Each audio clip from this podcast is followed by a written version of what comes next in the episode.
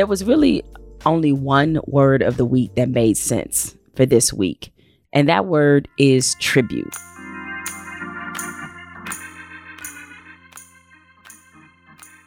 In the last week, we lost two civil rights icons, John Lewis and C.T. Vivian. And while we would have mourned them deeply whenever we lost them, their deaths seem especially painful because they're coming at a time when the racial wounds of America are more wide open than they have been in a long time. It's a different kind of sorrow for sure, but it also brings home the fact that that generation that led the civil rights movement is all but gone, if not gone entirely. John Lewis, who died at 80 years old, will always be remembered for the sacrifices he made and for challenging this racist system in such a way that it nearly cost him his life.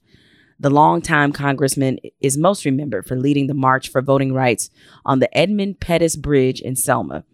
The local police fractured his skull and violently confronted the other protesters, which is why that march is commonly known as Bloody Sunday. Had John Lewis's blood not been spilled on the street, there would not have been nearly as much urgency for President Lyndon B. Johnson to sign the Voting Rights Act of 1965. C.T. Vivian was one of Martin Luther King Jr.'s right hand men. He was in his closest circle of advisors. Like King, he also was a Baptist preacher. From 1963 to 1966, C.T. Vivian oversaw 85 affiliate chapters of the Southern Christian Leadership Conference. Like John Lewis, C.T. Vivian also shed blood for equality, mortgaged his life so that the future might look differently for us. And that is what makes my heart the heaviest. Of course, things have improved greatly in this nation because of their work. We've made racial strides that I'm sure they thought were impossible, but we didn't complete the mission. We didn't even come close.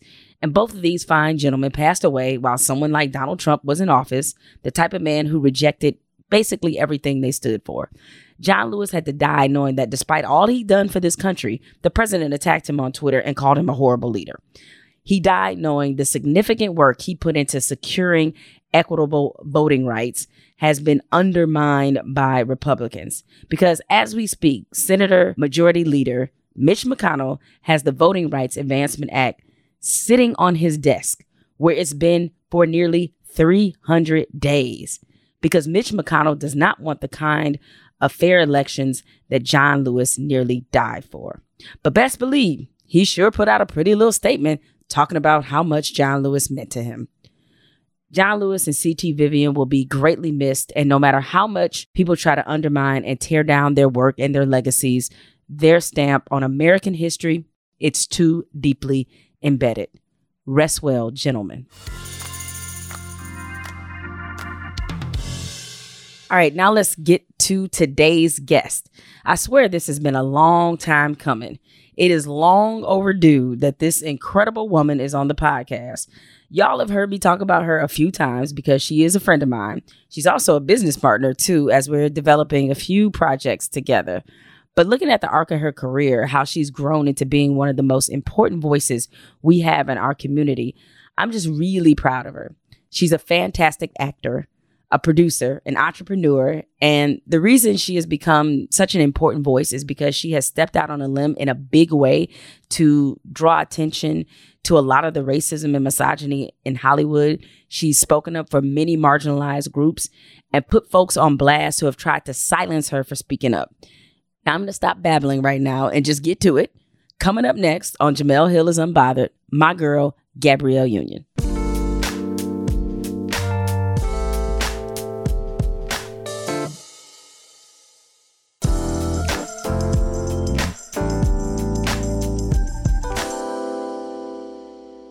Gab, I'm just glad that after coming to my wedding that you're still talking to me because so many of my unruly Detroit relatives and friends just rolled up on you, never calling you by your actual name, referring to you as characters you ain't played in a minute. I mean, I'm I'm legitimately shocked somebody didn't call you Isis. Like I'm really shocked.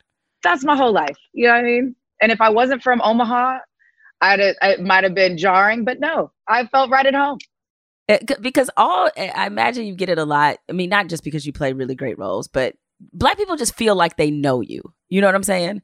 I don't know. If you're not an asshole and you kind of seem like you're down to have a drink at the bar, people kind of fuck with you. So luckily, um, that's that vibe has kind of taken me through my whole career and to weddings near and far like yours. Yes, and and luckily I did have plenty of alcohol at my wedding, so that that hopefully helped with the the pesky family members. Because uh, my my husband's um uncle he had one one wish, child, and that was to get a picture with you, and that was his one wish. And he would he could have gave less than a fuck about the wedding. He was like. I need this picture with Gabrielle Union. We're like, oh, okay, all right, we'll see. And he got it. And he did get it. Your wedding. Can we talk about your wedding? Sure. Let's talk about it. It was so beautiful. And so it, it had every element. I like a wedding where you could tell there's been a lot of like planning and care for every detail. You guys thought of everything, and I we all appreciated that. Um, but it was just so beautiful and so y'all which is what you know I think everyone appreciated. Yeah, and you took the time to think so about the seating. For, I did for the table. I did. I totally did. You could you could have jammed me up. You could have jammed me up with the seating, but you did not. You did not. I was not going to do that to you, and that means a lot coming from somebody who had an extraordinary wedding her damn self. Because you had like what nine performers? Like I mean. It was the Budweiser Superfest. You had a good time. No, we uh, but it was both of our second wedding. So this second wedding was gonna be everything we ever dreamed of. Whether it was people thought it was tacky or unnecessary or over the top. We literally used um, Joakim Noah's uh, quote that he had had for the uh, the Heatles. Um, that you know he said that you know, the Miami Heat where Hollywood is hell. So we created a backdrop, a step and repeat um, for all of our guests when you first walked in that said Hollywood is hell. And we had like a zebra and a ringtail lemur that you could take pictures with because, you know, we're Hollywood is hell. um, we're at the taping of this podcast. We're a couple weeks from the NBA coming back. Yeah, this is a very different NBA season for you because uh, obviously D is is not going to be in the league and not playing. Um, you you think you'll miss going to the games? No. I mean, I know you could still go, but like, you know what I'm saying? Yeah, no. Um no. That that's just it's I saw so many games. Um and without somebody that I'm personally connected to, it's just not quite the same. Like I may go for like I mean, not in the bubble. Um, but whenever it goes back to normal, like we may go see, you know, LeBron play or CP or Mel or somebody like that. But is no like watching the kids games like i'll do that but the nba no. I, I had a, a front row seat for a very very long time and no i'm cool. Like i'm cool. So um uh, making that transition from being you know watching your husband play to watching now your son play um zaire right is is the one who yeah. is, is balling. Uh, are you as tart at his games as you were at these games Yes. Um, so the D D and uh, Zaire have been filming a show. Um, and I keep forgetting, you know, this last school year when, you know, Zaire and, and Dahveon, our nephew, played on that Sierra Canyon stack team with BJ Boston and Amari Bailey and, and Ziaire Williams um, and, and Bronny. And it was, they had 15 televised games on ESPN. Like NBA teams don't have 15 games. It was, it was crazy. But they had this show within a show, basically. And I would always forget that D is completely mic'd up. And the guy would, the producer kept, um, you're really, um, I was like, oh, snap. I'm cussing a lot. I'm cussing at the refs. I'm cussing at the coaches. I'm cussing at, like, yeah. So, um, no, I had only because that sh- the show was taping, I had to kind of pull it together. And it got to a point where you know, Zaire wasn't playing, you know, and, you know, Dada, which is what we call nephew, wasn't playing. And it felt like it was making it worse um, and giving people ammunition uh, by us being there, um, like watching them not play. So I, I had, I, I refrained from going because it was going to get ugly. My husband started it on, a, on a, his TNT show, talking about um, some of our feelings about about how that that season played out and and i'm and you know you know i'm way worse than d but um but yeah so next season you know he'll be at brewster academy um uh, in a part of the world i've never really been i have never really been that familiar with Um, anything above Boston, I don't really know that well. So New England, I don't know if I'm required to like love Tom Brady, hate Tom Brady now that he's not there. I don't I don't know. Um, I will probably lead with I've been drunk with the Gronkowski brothers a number of times. Um, I may lead with that and hope that um, I'm I'm beloved in that part of the world uh, when I start talking my shit during those games. And so I love how you just dropped two totally just easy follow up questions. What is it like to be drunk with the Gronkowski brothers? Because they strike me as folks that know how to drink. when people think of me, they don't generally think of New England athletes, but he was, they were so cool and so fun. And it just was like, shots on you, shots on me. Our mutual friend, uh, Kelly Carter, uh, was there for one of those nights. Um, and that also was a great time. We just, they're a very good, uh, good time family. Not a ton of other families that are that fun. Yeah. Not like that. Not, no one is shocked by this. Um, so you were saying a second ago about how, yeah, you could get it. You can get a little turnt at Zaire's games or whatever. And for people listening who don't know this, you had a hell of an athletic career yourself. I'd like to think so. Yeah, you had a hell of an athletic career yourself in, high school, and I think you also played a bit of college soccer as well. Um, but what people may not know, and this is your own description that I'm using, is that you called yourself the Draymond Green of yeah of, t- of when you played uh, high school basketball uh, or youth basketball rather, and you apparently we were quite aggressive in your your behavior. What was going on there? Looking back, a lot of um, repressed anger. You know, when you are the chip in the cookie, the only black person for years and years and years and years and years, I think I had a lot of rage um, that was probably should have been directed at different people, but I took it out on the refs and some other players. And uh, my father just reminded me of I cussed out this girl. Uh, I, I remember what her name is. I don't know if I should say it. Um, she played for this high school called Monte Vista in Danville, California, and she was like their star point guard. And junior year and senior year, we just battled. Like we were, you know, some of the top point guards in the league.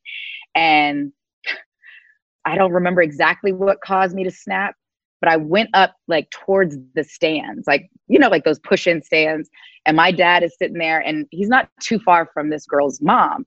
And I go, I bet you're really fucking proud. Are you fucking proud? They didn't even know what to, I mean, other than a technical, like they, they're like, is she cussing at a, a parent? Yes, yes, I was. Um, like I said, there was a lot of misplaced rage, perhaps. Um, so Melissa Cooey, if you're watching or listening, my bad, my bad. Maybe y'all didn't quite deserve all of that. so how did you get into sports? Like what was it that first drew you to to playing? You know, like in, in our family, if you don't know sports, play sports, you didn't have a voice. You you know, and I wasn't cute. Um at all. So I wasn't like the little princess. I've seen your your your youth pictures. You've been a little hard on yourself. No, I had I sucked my thumb until I was 12. Even during braces, I still sucked my thumb. So I had buck teeth. I couldn't even close my mouth. So, and one stood out further than the other because of where the thumb sat. It, it, was not my finest hour before braces. Um, yeah, I just wasn't, I was gangly. I was one of the darkest people in my family. And you know, colorism and black families.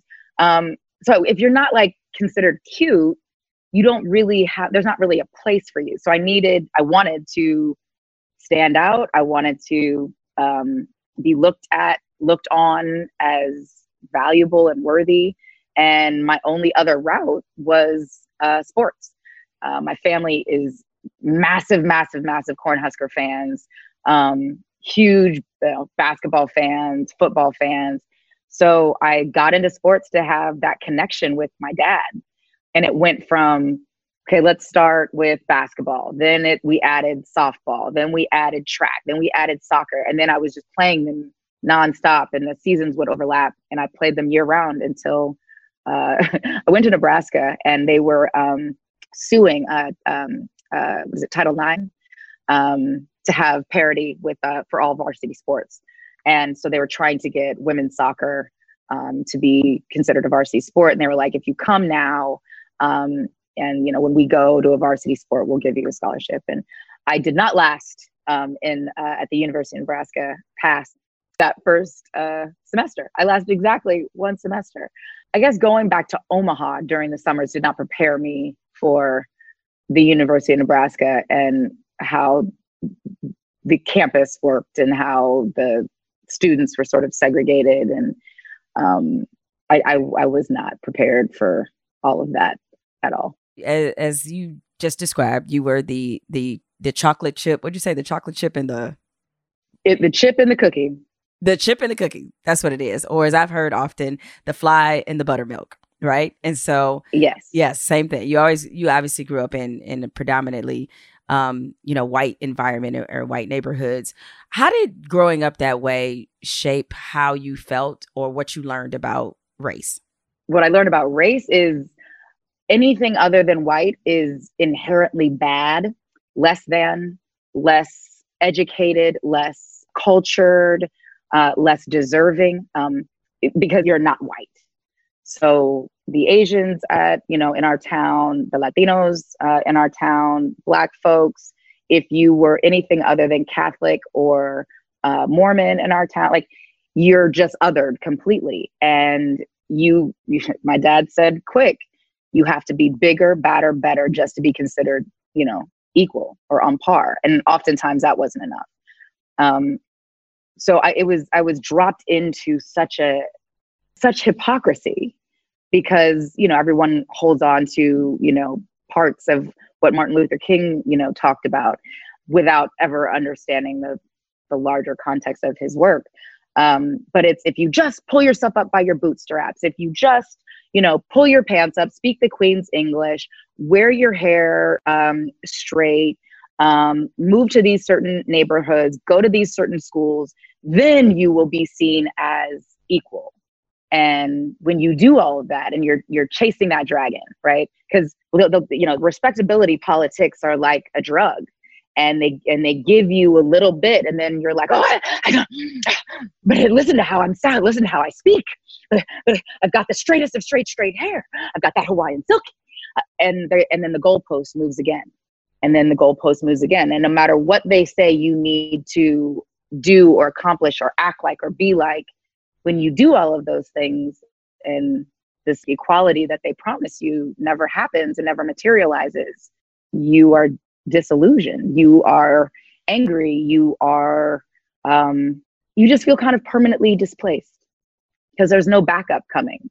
There is no cavalry that is going to arrive because you're the chip in the cookie. And so you depend on allies showing up.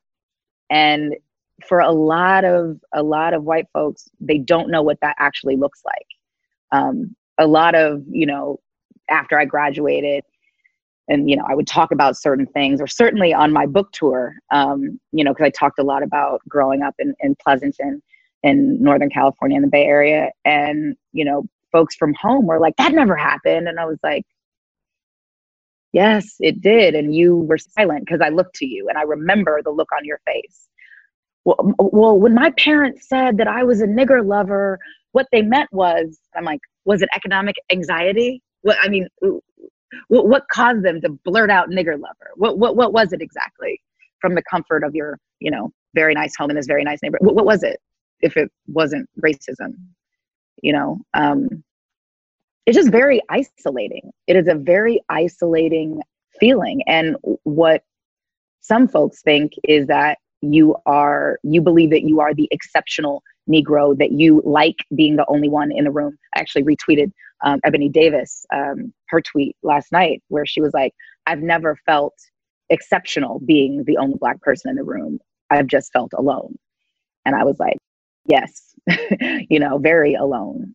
That what people say it takes to be to be accepted and seen is fool's gold. It's it's all it's fool's gold. Yeah, I mean, I think a lot of us grew up under that same um, you know, we grew up with parents who believed in respectability politics. And I don't blame them necessarily because I think they had to believe in it. They had to believe this was all worth something. That if you just could achieve your way out of racism, then something was waiting on the end of that rainbow. And as you said, we often found out what was waiting was more racism okay. More racism. More racism. That here's your prize, Johnny. Tell them what they won. More racism. That's what it was. and so um I'm wondering, given how you grew up and now you're a stepmother and a mother to five children, how have you altered um, or evolved your conversations about race to them, especially now?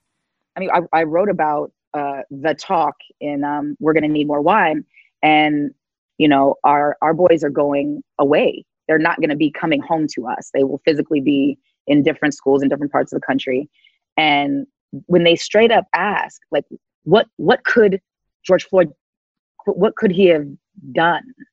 What like when you see the black man get get murdered in uh, in front of the Wendy's in Atlanta, um, and you see the footage of him having a calm, you know, conversation 30 minutes before he's murdered, asking them, "What else can I do to get out, you know, to get out of this situation?"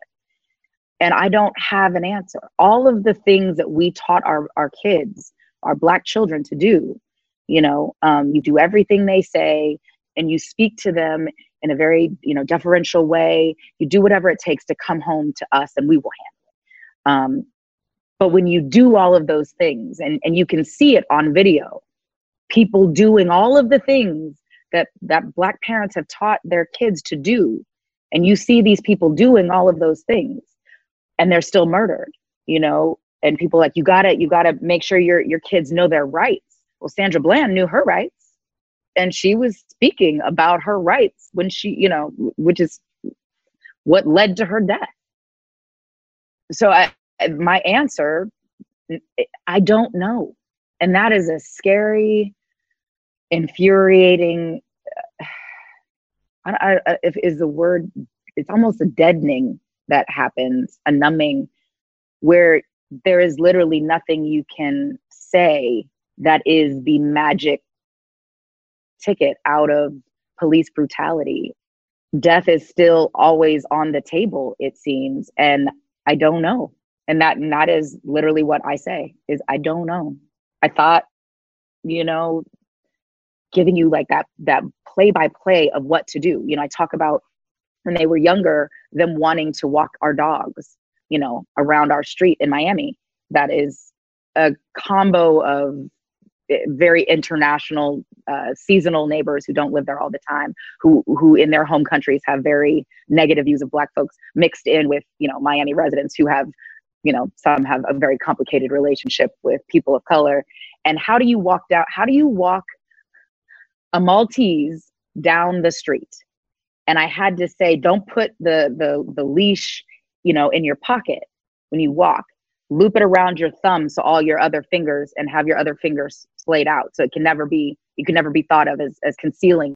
And eventually we only allowed them to walk the dogs from our houses to chris bosh's because it was 11 doors down and our security we, we let them think that they were you know unsupervised. But our security was you know on the phone with their security making sure our kids got to their house and back and that was all you could do. And the Boshes also happened to be the only other black people on the street. Like um, but it's like it, it's it's that shit. It's explaining how Uncle Bron, you know, during the finals a couple years ago, one of the biggest, you know, athletes in the world, one of the most recognizable people, period, in the world, still had nigger written on his door. There is no excuse for racism. There is no excusing police brutality. There is no excusing anti-black racism or white supremacy and and all of the ways you people can you know can comport themselves to to make it make sense when it will never make sense and what was amazing about um you know the thing with lebron is that there are a lot of people who much like bubba wallace thought it was a hoax right which was crazy to me like why would lebron need to make that up like eh, eh, eh, he's like you know what I'm already not famous enough. There's not enough people who know I am. Let me just make up the fact that somebody sprayed nigger on my house. Like, what what was that supposed to get him? You know? Let me tell you, Jemele, it's baffling because it, and that's that's the insidious part of of experiencing racism is being told that you're not experiencing racism. And so many people that I know look at the trauma like a mosquito bite. Annoying, maybe it gets infected, but as long as you wear you know, bug spray or off or deep woods off or straight up DEET, then you should be good. And it's like the bug spray is respectability politics. And it's like, in the same way, if a mosquito wants to bite your ass, it will find the part of your body that was not covered in, in, in bug spray and bite you. That's just what it is. And if somebody wants to be racist, they will be racist. There's nothing you can do with your blackness or your Latinxness or your Asianness or your, there's nothing you can do to escape. It's going down. It is a reckoning right now. And every day I'm like, who's next? Because there is so much more room in that pool of racists. And I can't wait till that pool is full and we go to the next pool. Like it, it every industry is really experiencing a reckoning. Some slow. I wish it would speed up because um, it's not for a lack of facts and well documented um, across every industry. Um, but I'm glad it's I'm glad it's happening as slow as it it is and and what it took. How many dead bo- how many murdered black bodies needed to appear across the timeline before people are like, "Oh my god." So touching your hair was bad? Like me running a, a whole ass corporation, but not having anyone that doesn't look like me in positions of power is bad? Huh. And here we are. You um you had to deal with one really big mosquito bite that there was no repellent you could have worn to for what happened to you on America's Got Talent. I definitely want to get into that. Um, I want to talk about the two favorite people in the Union Wade family, which are Kaavia and Zaya. Those are my two favorites. No disrespect to you and D. We will not tell the others. We will not tell the no, others. Don't tell the other ones. Please don't tell the boys. But like the, these are my two favorite. We're going to talk about that and some of um, upcoming projects. Hopefully, you can get uh, give me some details about. Um, but we'll take a quick break and more with Gabrielle Union when we come back.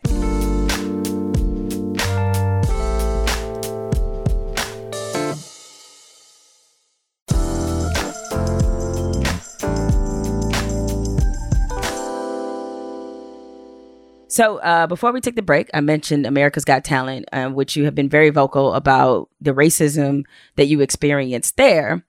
But um, let's talk about Terry Crews for a minute. We're talking about people who think they're exceptional Negroes. I mean, baby, like what the fuck is up with this dude? Like, I just, I don't know, man. Because you know, people hit me all day long and are like, "What? What's what's happening?" And the only thing I know for sure is that Terry Crews gets three checks from NBC. So I don't know if being worried about job stability, which, listen, we all know that if you speak up about racism and white supremacy, you absolutely can be shown the door. We both are very clear on that. Um, so I don't know if that is is is the motivation.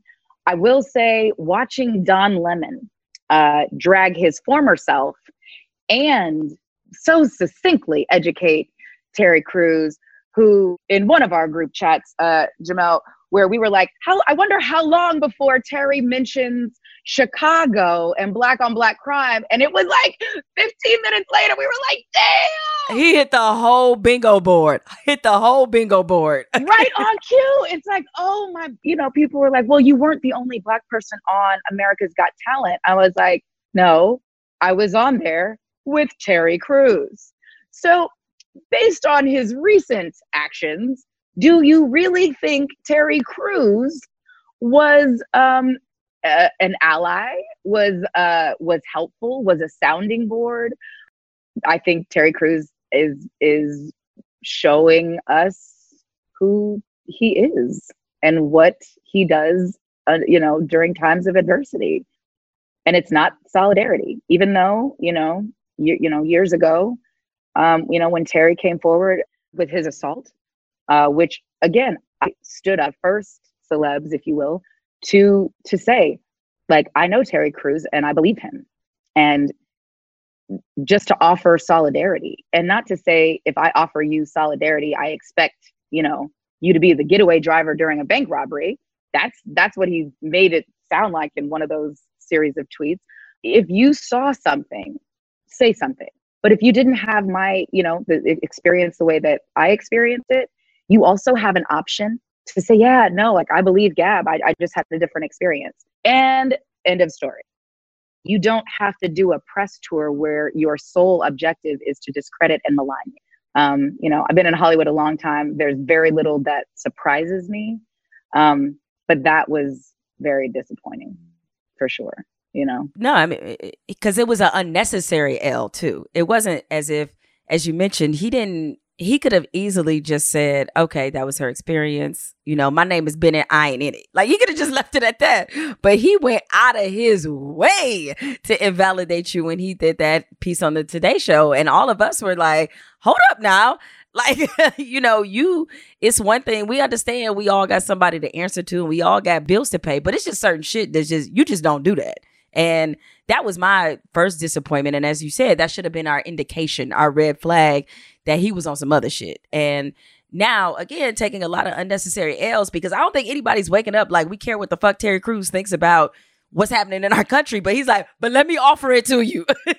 Literally no one, Terry, is asking. Literally no one. Like at the end of the day, the work that I am doing to to make sure that there that that NBC is a more fair and equitable um, place of employment will benefit you as well. So it's okay to eat your cereal and let me do my thing and get out of the way. If you're not going to help, then get out of the way. If you don't feel financially comfortable or spiritually comfortable or you flat out disagree, but at the end of the day, you he will benefit from a safer, um, more equitable workplace from what I stuck my neck out to do and got fired for, you know, instead of actively working against progress. And just since I've been so vocal about what happened, the floodgates have opened. The this reckoning is is just hitting we are like in the parking lot at the beach. We're not even in the sand. We're not in the water. There is so much more that is coming. And as he said, choosing this hill to die on, um, I, I have a feeling he will probably regret it for a thousand reasons, you know, very soon. So, it, yeah, from the very beginning of, you know, literally day one. And it's what all of us face, you know, at, at work, you know, am I going to be able to, to enjoy this great opportunity, these dream jobs, these, you know, great positions, or sometimes not great positions.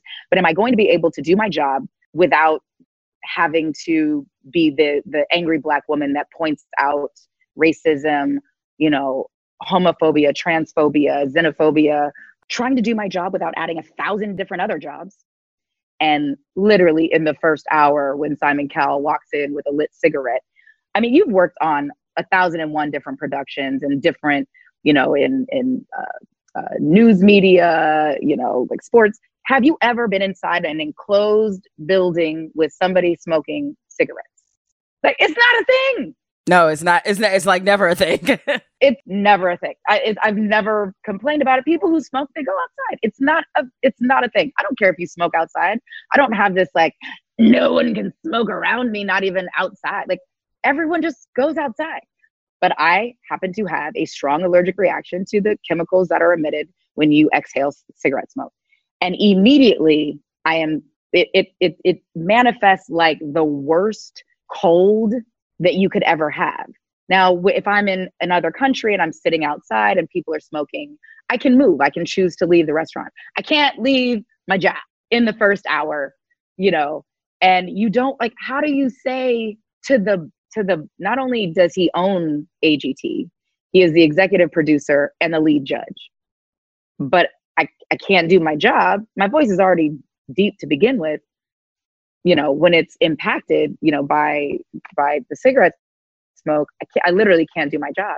But I got to report the the boss and report him to who? It's like reporting police brutality to who? Like this whole notion of, well, go to HR. Well, who pays HR? HR is not there for you, boo boo. HR is there to protect the company. HR is there, is there to protect the powerful people. What it can do is create a paper trail. So, in the case of suing someone, like I am now, you have this paper trail of every time something uh, was reported to HR. It, it does help in the long run if you want to take legal action, but it's like, damn, it's it, the first hour come on. But it just every day it was something else. And by the time we got to the blackface hands, you know, uh, act where this guy came out and he was pretending to be all these different singers, performers, and when he got to a black act, he put on black gloves. And so I'm immediately hitting my ex. And everyone's like, and I didn't hit the X. I was like the Paula Abdul, you know, like I just gave everyone a shot. I've been, I'm talent. Like you want, you know, you just want people to let you get through it, you know, your audition piece. You don't have to be an asshole. So when I hit the X so fast, everyone was like, what? Why would you hit the X? And so finally the act is over and they were like, so Gab, tell us about the X. I was like, nah, I'm good. Because the reason I can't explain why blackface is wrong is because sitting next to me is Julianne Hough, who, God bless her, she seems like a sweet person who happened to do blackface for Halloween. So think of that as you will.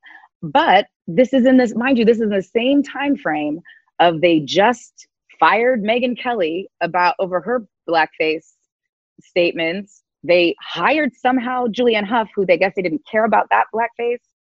A lot of these people who were, you know, who who had to approve all these blackface episodes are still around.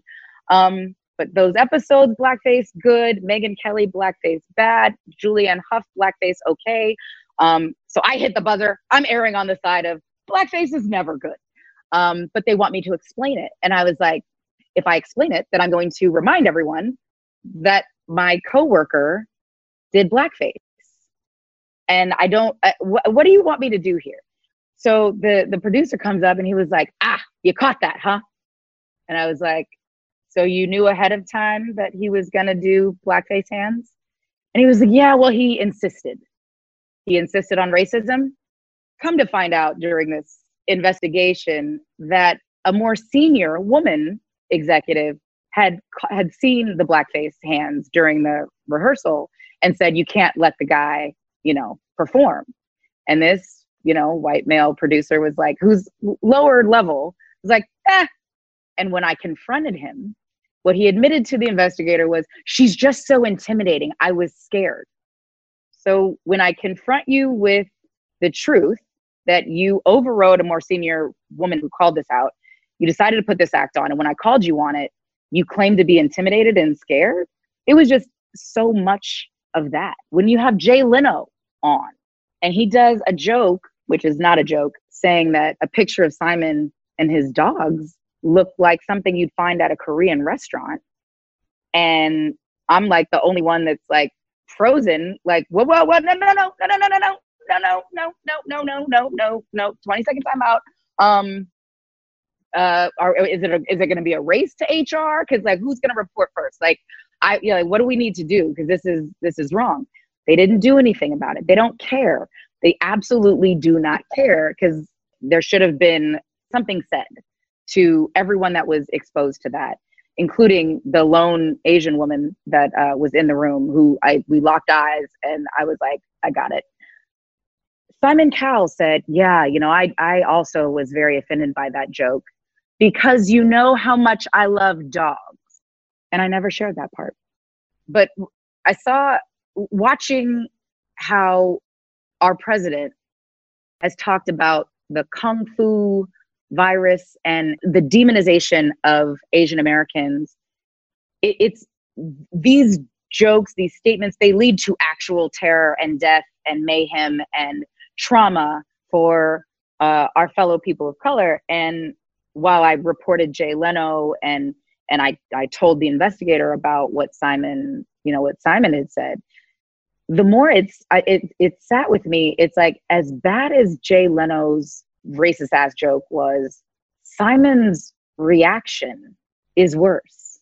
And then recently, his attorney called my attorney, was like, you know, I, you know, Simon's just very upset because, you know, he also is really upset about this Jay Leno joke because you know how much he loves dogs. And my lawyer is like, it's racist. All of it is racist. And the fact that you guys didn't give a shit then, you don't give a shit now. You showed how much you didn't give a shit because you brought Jay Leno back later if you wanted just to make an example of we don't tolerate racism, not only would you have addressed everyone that has been exposed to numerous racist incidents, you would have not brought this this man back. And just throughout this whole process, you know, by the time we get to the investigation and they've sent Terry Crews out, you know, on his discredit me tour, and you have the head of the network calling my agent and saying, Gab better watch who she calls a racist in the middle of an open investigation about claims of racism uh, and a number of a host of other things. If this is what is happening at the top, to me, someone with high visibility, large platform, and even more famous, bigger platform husband, this is what they're doing to me openly, willingly, don't give a shit. Imagine what they're doing to people who don't have the money to fight them, who don't have the, the reputation and a community to back them. You're, you you get railroaded and you're out the door and you're seeing this over and over and over again and nbc you know was made aware if they weren't aware they have been made aware that the head of, of their network did this and they still didn't do anything. So it lets you know when you send out these uh, black boxes of solidarity with Black Lives Matter, you're actually showing us every day that our lives and our careers and our dreams and our hopes and our humanity actually don't fucking matter because everyone at that network, you know, and and you know NBC, Universal, Comcast, they all knew what Paul Taleghi, I keep mispronouncing his name. I think it's a mental block. Um, did and they didn't care and they protected him over the years they have promoted him because they felt he as problematic as he is is worthy of that while their black talent is not. Well um this was a fight that you obviously you didn't have to pick and i assume i'm just going to imagine throughout your career you have had to experience similar things probably worse um, in different professional environments that you have been in. You have now reached a point you have not now because that makes it seem like this just happened in 2020 you have for a while been at the point of no fucks given. I'm a hold people accountable that need to be held accountable and really be a voice out here. I'm wondering what has allowed you to get to that space and what has kept you going? Because you know hollywood is so fickle i don't think people really understand how every time you speak to marginalized communities and speak to what we experience, you are literally always putting your career on the line, right? And so, um, yeah, I, am just wondering how you, why you seem so comfortable in this space, and and, and just a little bit of, of how you got here before we wrap up. No, I mean uh, to be completely honest, money, money. Uh, you get to a point where how many checks do I need? How much money do I have in have to have in the bank before I call people out? Like how how much security, financial security do I need to have if I never work again? How much do I need to have in the bank? What is that magic number? You know, like I'm married to to, you know, a very famous, you know, athlete who's made a lot of money over the years, who continues to make a lot of money, who continues to ride out for me how much do we have to have as a union Wade household before we can speak truth to power? And I don't know why I it, it, it I didn't think of it this way, but I've been suing my employer since I was 19. When I was raped at gunpoint at Payless Shoe Source, I sued them when I discovered that they knew who he was after the first robbery, and we were like the fourth or fifth. And they sent us a, um, a notice about changing the price of a shoe, but couldn't tell us that there's a man targeting Payless Shoe Sources. And all I could think of is this didn't have to happen to me and it shouldn't have to happen to anybody else. So I spoke out. BET. Like I got a lot listen. So if you hire me and you openly like practice discrimination and and you fuck over marginalized folks, I'm not the person to do this in front of. Like I'm not like I'm I'm I'm not new to this, baby. I'm true to this and I'm straight. If I never work again, I'm okay. You know what I mean? My husband's okay. Our families are okay. But what people are faced with every day is I don't have that money. I don't have that platform. I don't have a wealthy spouse. At what cost am I willing to pay to do the right thing in speaking up? And when I see all the careers that have been damaged, ruined because of discrimination and racism and and anti-blackness, I can't. I will never shut up. Like somebody literally was like, I didn't know she was like black black. And I'm like, what the fuck?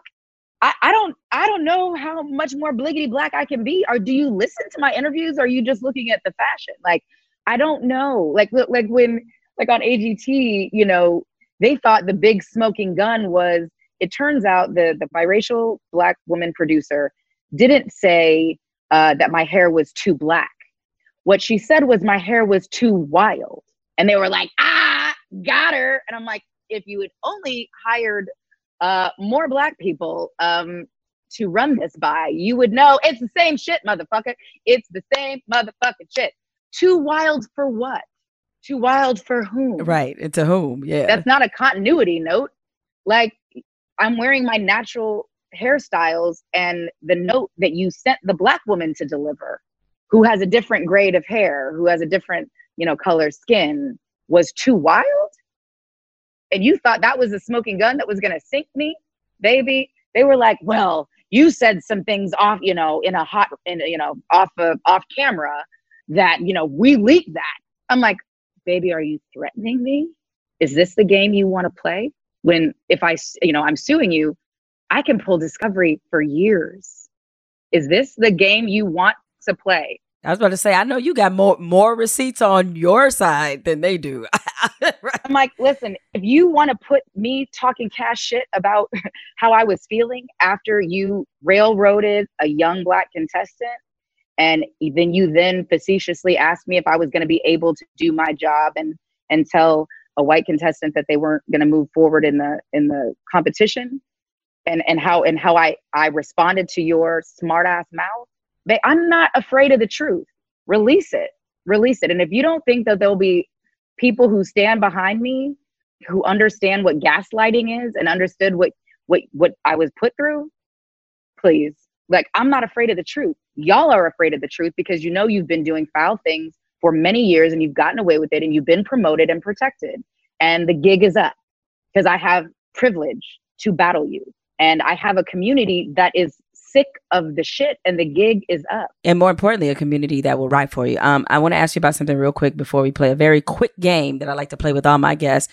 Uh, Halle Berry uh, decided uh, she was supposed to play a transgender man in a movie and she has decided to back out of that role. Uh, as anybody who follows you knows, um, you know, you are the mother to a transgender daughter as well. Zaya, one of my favorite people, I feel like she has photography in her future because those those photos that she took of you for that mag, I was like, dang, she got a ah, I see it. Um, but nevertheless, what did you what did you make a, of Halle's decision as somebody who is currently parenting a transgender child? Yeah, so I finally read the article. I didn't, you know, I was off of social media um, working, so I, I had missed the um, you know the the controversy so i kind of came a little late to the party so i saw her her um, apology and her um, educating herself. So I had kind of missed the what she had said originally. So I had to kind of research and do a little more digging to see what she had actually said during the interview that was so controversial. And the easiest way to disrespect the transgender community is to misgender someone. And um, Disclosure on Netflix is a, is a, an amazingly uh, beautiful and informative documentary that everyone should watch. And certainly um, Hollywood creatives. Uh, and she she referenced that she watched that um, and learned a lot. But you do never misgender um, uh, transgender folks. It's always just best to ask people their preferred pronouns. Um, the the point that she was trying to make is is you know is invalid, and she and she you know copped to that as well in her um, apology. I think there are so many people like Mama Wade, who's a pastor. You know, um, we all had to educate ourselves, um, and because we weren't, and you know, we we didn't understand the the trauma um, and the harm that was caused that's caused by misgendering someone. Um, Zaya was like, "Okay, I will give y'all through the end of the school year to get my pronouns right, but after that, it's it's an active war. Like get it right. Y'all are real smart people, like get it right. I love it. you know what I mean? And it's it's interesting that the only person who who never misgenders uh Zaya, who never has had a slip up, is Dwayne. And seeing how far he has come and how much he had to learn. Um, and what we we come to the movement as very humble and very ignorant allies. And we ask to be drugged for filth if we get it wrong. We ask for as much information, as much resources, um, as much access to community for for us, you know, to learn and to create a safer space for our child and and all kids. We we all have to come to our learning and understanding in in different ways. I hope more people will learn from all of our our missteps. Um, so you do, so we just don't bring any more harm to the most hunted, you know, um, marginalized community. We we are losing um, our black and brown trans sisters at an alarming um, and frightening rate. And if we are not doing everything in our power to get it right, um, we're sacrificing more of us. And a lot of people want us to sacrifice Zaya. Um, I've literally been called a witch. And I'm like, what the fuck? Because there's this this notion that we can't all exist as we are. And for us to for any one of us to exist in any kind of different sort of way, and, and in all of our in our beauty and and and splendor and wonderful selves we should cast them out. We should shun them. We should put them in those camps where they try to you know make you something else. Oh yeah yeah. Conversion therapy. That's what it is. Conversion therapy which is the worst thing ever. Um but we will never turn our back on our baby and we, we're not going to turn our back on your baby either. We're always going to fight for the most marginalized and if that takes more education for us, you have to humble yourself, shush before you center yourself in in a um, as an ally. Um, we have to just keep doing that, and it's not about our ego. It's about safety. It's about ex- it, it, it, we shot past acceptance to safety, um, and just recognizing all of our humanity. And you don't do that by putting your children out. Like our kids aren't fucking disposable. People aren't fucking disposable. And the quicker that we get to that, um, man, we're gonna save a lot more lives. Yeah. No, I, I that's what uh, that I've I've commented upon it many times on this podcast because I don't think people understand that the trans community is so much more vulnerable than we we can truly conceptualize and particularly when you look at some of the depression rates the suicide rates what you guys this type of support you guys are so, showing zaya is literally saving another child's life and I don't know if people understand that context, um, but it is. And so when um, certain folks tried to come for you, I was like, I'll be damned, y'all do this on my watch. Like that shit ain't happening because, uh, you know, I don't think they understand um, what's at stake. And some people just need to get over themselves. It's like allowing for other people to exist in the world doesn't harm you in any way. Like, what the fuck do you care about? you, nobody has to raise your child but you. Worry about your own damn children, okay? Instead of worrying about what's happening in your household. Oh, I love it. I love it. I love it.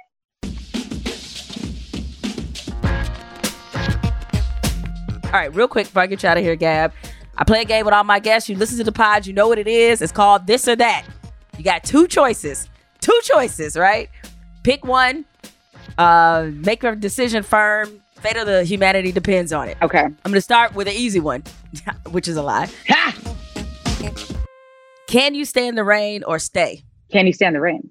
I know. You see, I knew you're a new edition head. I knew there was literally nothing I could put against Can You Stand the Rain that you pick against New Edition. I know how you do. uh, all right. Um, for you, what was more awkward, bringing tuna casserole to a dinner party with Obama or offering Prince tuna casserole? And this tuna casserole must be the shit that you make because to bring it, it must be the shit. I love tuna casserole in a way that is absurd. Uh, offering it to Prince was way more um awkward. Does he seem like the tuna casserole kind of eating dude to you, or you? Just... Well, he's from Minnesota, just like Barack. You know, he's Chicago Midwestern. I thought like a hot dish, a little tuna casserole wasn't like weird. Turns out, I guess it is a little weird to offer Prince some tuna casserole. Tuna casserole, little little odd. Um, Tommie Frazier or Eric Crouch? That's not even close. Like literally, if I walk out this door, my Tommie Frazier jersey is is right there. Um, I moved it myself because I didn't trust anybody with my Tommie Frazier jersey. Um, you saw you you came to our house in Miami. You you see my Tommie Frazier jersey, my Tommie Frazier helmet, like you got your San Francisco 49er helmet. Like I don't play. He is it used to be Tom Osborne. It is Tommie Frazier. There's like all praise too. All right. Um turning to two of your more popular roles, um, Isis or Sid? Oh well, Sid, because the, the checks keep coming. Yeah, right. Sid is has been you know re- resuscitated in LA's finest.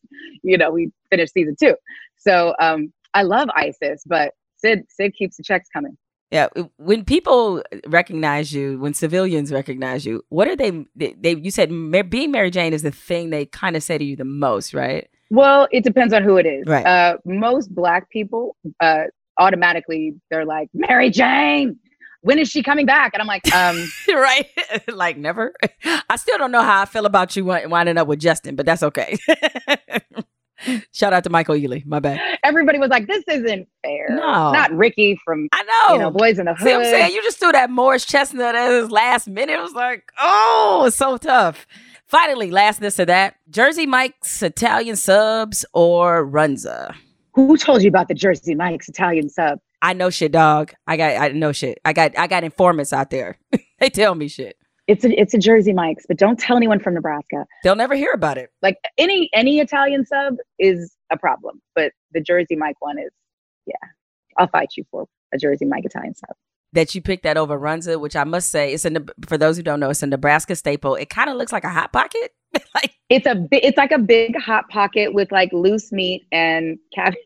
It sounds gross to people who have not had it like Dwayne was like, that is disgusting. And I'm like, shush, they'll hear you, hear you, and then you'll be put out. Like, shut up. We're in Memorial Stadium. You're gonna do these shot skis and you're gonna eat the damn runza. Oh, just, uh, better put on this Tommie Frazier jersey and shut up. Shut up. Uh, apparently, it's no match for a Jersey Mike Italian sub, and I feel like they owe you a sponsorship, or at least to, to ship you a whole box of um, those subs because I in my life don't know anybody who loves Jersey Mike's as much as you apparently. Oh my God, I love it. Uh, well, look, thank you so much. I'm glad we finally got this done. Um, I mean, we could do an entire podcast just on our group chats because I think we need to. We're going to need a part two. We're gonna we're gonna need a part two. Yeah, because I want to talk about the bubble. I want to talk about the WNBA bubble. I, I there's so many things I want to cover we will be able to get get off your valiant fight toward racism and the next time it'll be be all sports questions and we're gonna be like BET after dark but we're gonna like after you know after the day is done we'll have a cocktail and we will dissect some of these things because not that it would have preceded us from doing it now because it's, it's during the middle of the day technically but next time we'll, we'll give it an evening tint we'll have more wine plug um and some d wade Cellars i'll we'll send you some wine. I i would say i've been waiting on my on my hookup you know what i'm saying? So we have d wade's wine. We also have your wonderful children's book welcome to the party. Um i encourage everybody to pick that up. It's a beautifully illustrated wonderful book with a great message. And i just hope one day i will be as adult as Kaavia james because right now i'm not so I just want to grow up and be just like her and have her faces and everything. Y'all know what's coming up next. Fuck it, I'm bothered.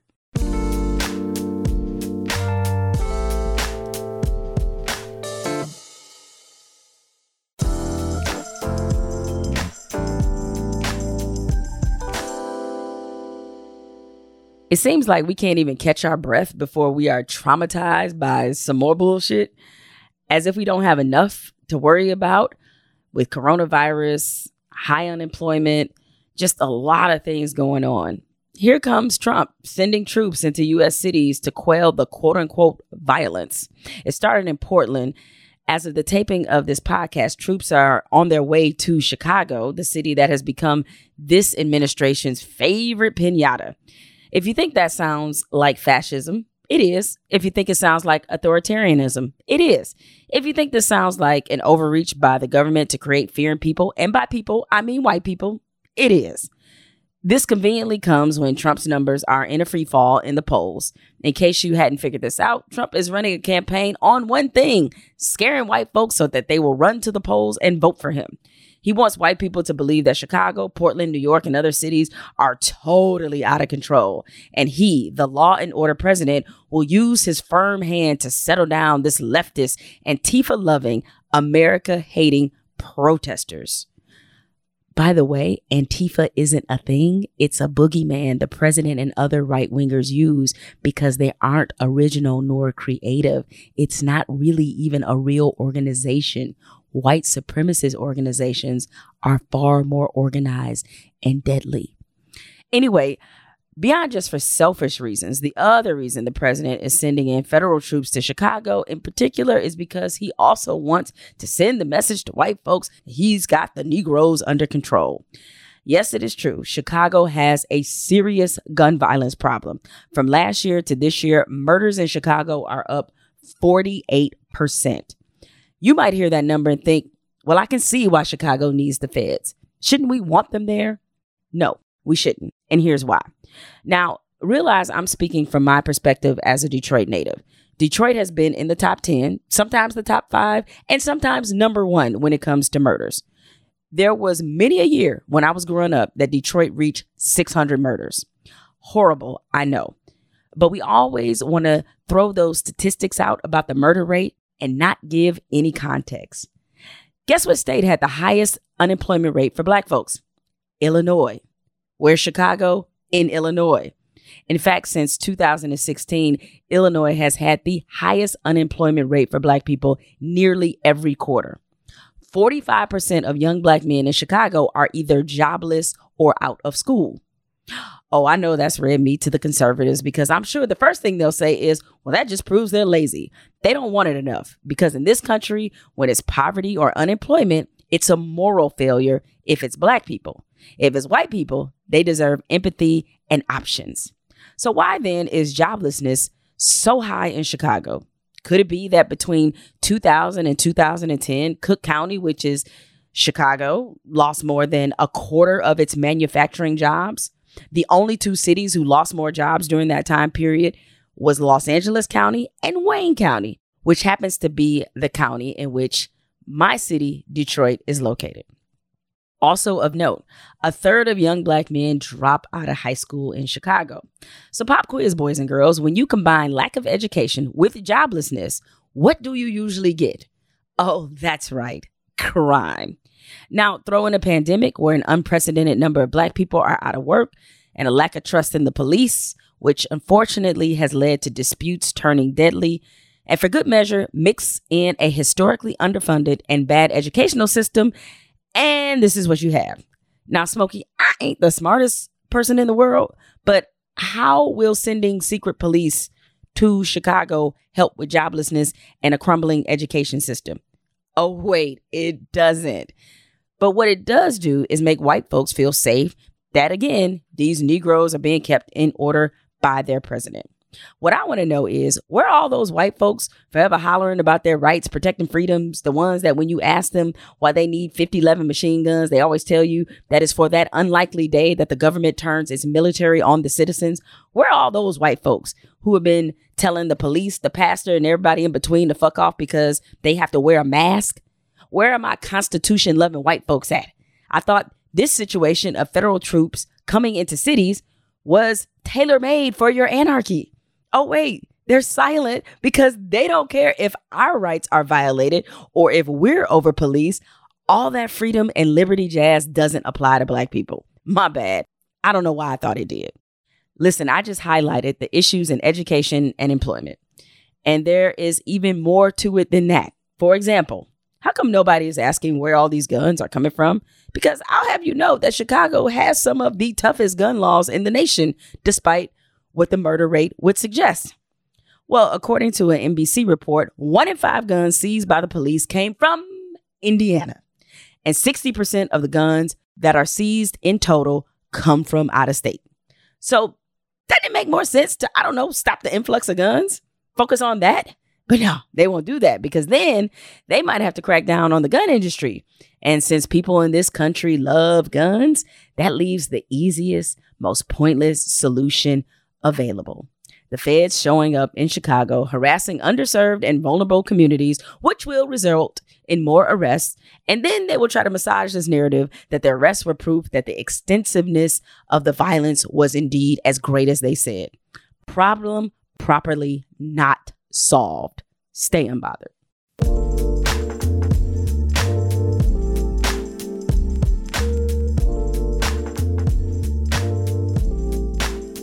Jemele Hill is Unbothered is produced by Spotify and Unbothered Inc. From Unbothered Inc., Ashley Van Horn is our head of talent, and Evan Dick is our executive producer.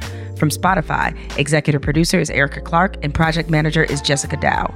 Our theme music is provided by Corey Greenleaf and Ben Darwish. You can find more from me on Twitter and Instagram at Jemele Hill.